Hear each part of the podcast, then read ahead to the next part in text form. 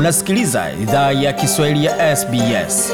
Pata taarifa zaidi kupitia sbs.com.au mkwaju swahili. Karibu tena katika makala idhaa ya Kiswahili ya SBS. Uko na Migode Migerano tukuletea makala haya kutoka studio za SBS na mtandaoni, anwani ambayo ni sbs.com.au mkwaju swahili. Makala haya unaweza pia kwenye ukurasa wetu wa Facebook, anwani ambayo ni facebook.com mkwaju SBS Swahili, na vilevile vile, kama ungependa kutuandikia kwa barua pepe, anwani yetu ni swahili.program at sbs.com.au. Tukiendelea na makala tumeandalia kwa sasa, tuzungumzia suala zima la kuanzishwa tena kwa chanjo kwa upana pamoja na safari za kimataifa ambazo zimeanza hivi karibuni baada ya mipaka kati ya Australia na New Zealand kufunguliwa tena. Baraza la mawaziri la kitaifa lilikutana jana kwa mara ya kwanza tangu wakati mikutano ya mara mbili kwa wiki ilipotangazwa kwa ajili ya kurejesha mradi wa kitaifa wa chanjo katika mwelekeo unaofaa. Mkutano huo ulifanyika katika siku ambayo viwanja vya ndege vya New Zealand vilikuwa na shughuli nyingi baada ya mpango wa usafiri kati ya mataifa hayo mawili ya Kitasman kufunguliwa tena. Vituo vingi vya chanjo, karantini ya nyumbani pamoja na usafiri wa kimataifa ni miongoni mwa masuala yaliyojadiliwa na baraza la mawaziri la kitaifa jana Jumatatu, tarehe 19 Aprili mwaka huu 2021. Huo ni mkutano wa kwanza wa mikutano miwili itakayofanywa kuanzia sasa kwa lengo la kusogeza mbele mradi wa chanjo wa taifa. Baadhi ya viongozi, kiongozi wa jimbo la New South Wales Gladys Berejiklian akijumuishwa, wameomba pawe mtazamo usio wa kimuundo wa utoaji wa chanjo usio na masharti magumu.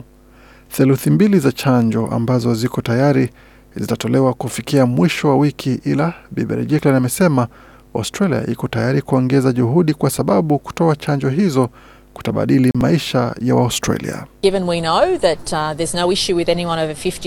Sababu tunajua hakuna tatizo kwa mtu yeyote mwenye zaidi ya miaka hamsini anayepokea chanjo ya AstraZeneca na kuna chanjo za kutosha Australia kwa sasa, na tuko tayari kuzitoa. Tuna uwezo wa kutosha kutoa chanjo katika sehemu nyingi jimboni New South Wales pekee. Tuna zaidi ya sehemu mia moja ukijumuisha eneo la Homebush ambalo linaweza toa chanjo hiyo, na kama wakati wowote wa kuna mchanganyiko wa chanjo za Pfizer na AstraZeneca, tuna uwezo pia wa kubadili chanjo kulingana na idadi ya chanjo tunazo. Kaibu kiongozi wa jimbo la Victoria James Marlino alipendekeza serikali ya shirikisho itoe chanjo ya AstraZeneca kwa kila mtu mwenye miaka kati ya hamsini na sabini kwa ajili ya kuharakisha utoaji huo. Amesema pia kuwa jimbo lake lingependa kutuma baadhi ya chanjo zake za AstraZeneca kwa ma-GP ambao wamekuwa wakiomba wapewe chanjo za ziada.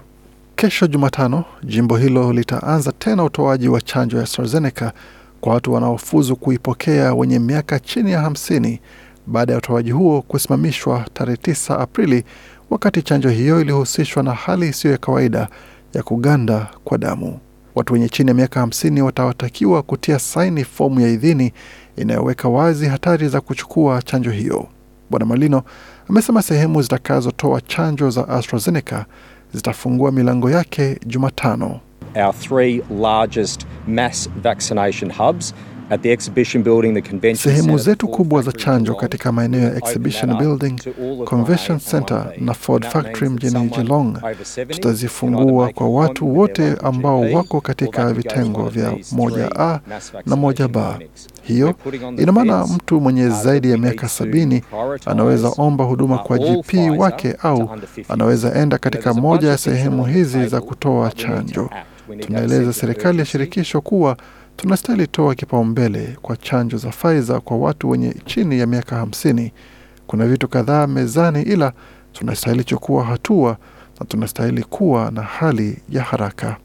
Katika taarifa iliyotolewa jioni ya Jumatatu, waziri mkuu Scott Morrison aliweka wazi kuwa baraza la mawaziri wa kitaifa lilikubali kikanuni kwa mfululizo wa mageuzi kwa mkakati wa chanjo.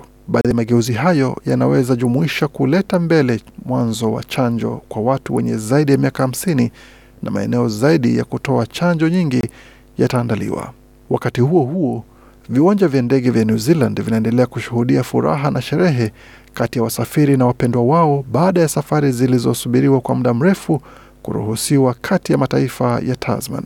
Kwa mara ya kwanza katika zaidi ya mwaka, wasafiri wa Australia walianza kuingia New Zealand bila sharti la kuingia katika karantini kwa muda wa wiki mbili. Ndege ya kwanza ilitua katika uwanja wa ndege wa Auckland mida ya mchana, na punde baadaye ndege zingine zilianza kutua katika viwanja vya ndege kote nchini Aotearoa. Waziri Mkuu Scott Morrison amesema kwamba Australia inachunguza fursa za safari za ziada za kimataifa, ila hiyo itakuwa tu wakati ni salama kufanya hivyo. Bwana Morrison na maelezo zaidi. The international borders Mipaka ya kimataifa ni muhimu sana kwa ulinzi wa Australia, na siko tayari kuregeza vizuizi hivyo kirahisi.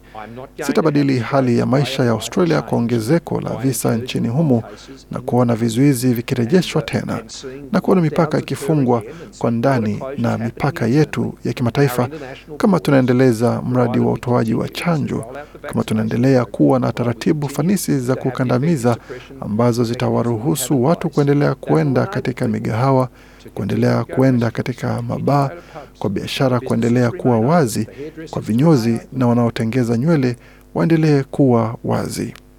Katika jimbo la magharibi Australia, wafanyakazi watatu wa huduma ya afya wamelazimishwa kuingia katika karantini pekee yao baada ya ukiukwaji wa usalama katika hospitali ya kifalme ya Perth. Wafanyakazi hao waliingia bila kujua ndani ya lifti ambayo mgonjwa mwenye virusi alikuwa ndani dakika chache kabla. Wafanyakazi hao hawakuwa wamevaa vifaa vya kinga binafsi, ila wawili kati yao walikuwa wamepokea chanjo zao zote tayari, wakati mfanyakazi watatu wamepokea dozi yake ya kwanza ya chanjo ya COVID-19. Maafisa wa afya wa jimbo la magharibi Australia wamesema kwamba ukiukwaji huo ulitokea mchana wa Jumapili na ulitambuliwa mara moja na mikakati iliyostahili ilichukuliwa kuhakikisha usalama wa wafanyakazi wengine, wagonjwa, pamoja na jamii kwa upana. Akizungumzia kisa hicho, kiongozi wa jimbo hilo Mark McGowan amesema kwamba maafisa wa afya wanatoa jibu ipasavyo. We've had a setback. We're investigating how it occurred. Tumeteleza na tunachunguza jinsi ilivyotokea. Tunachunguza chanzo chake, na kama tunastahili badili mikakati tutafanya hivyo, ila kitu muhimu ni jinsi unajibu, na kile ninachotaka ona kikifanyika hapa ni kile ambacho watu wengi mitaani wanasema kinawafikia jamaa wao Uingereza, na hivyo ni vizuizi na vifo. Sitaki ona hilo likifanyika hapa, na ndio sababu tunafanya kila kitu tuwezalo kuzuia hili kutokea katika siku za usoni, alisisitiza Bwana McGowan. Kwa hatua za afya na msaada ambao upo kwa sasa katika jibu la janga la COVID-19 katika lugha yako, tembelea tovuti hii sbs.com.au mkwaju coronavirus. Makala haya yaliandaliwa na waandishi wetu Pegi ya Komelo na Gode Migerano. Hii ni idhaa ya Kiswahili ya SBS. Je, unataka kusikiliza taarifa zingine kama hizi? Sikiliza zilizorekodiwa kwenye Apple, Google, Spotify au popote pale unapozipata.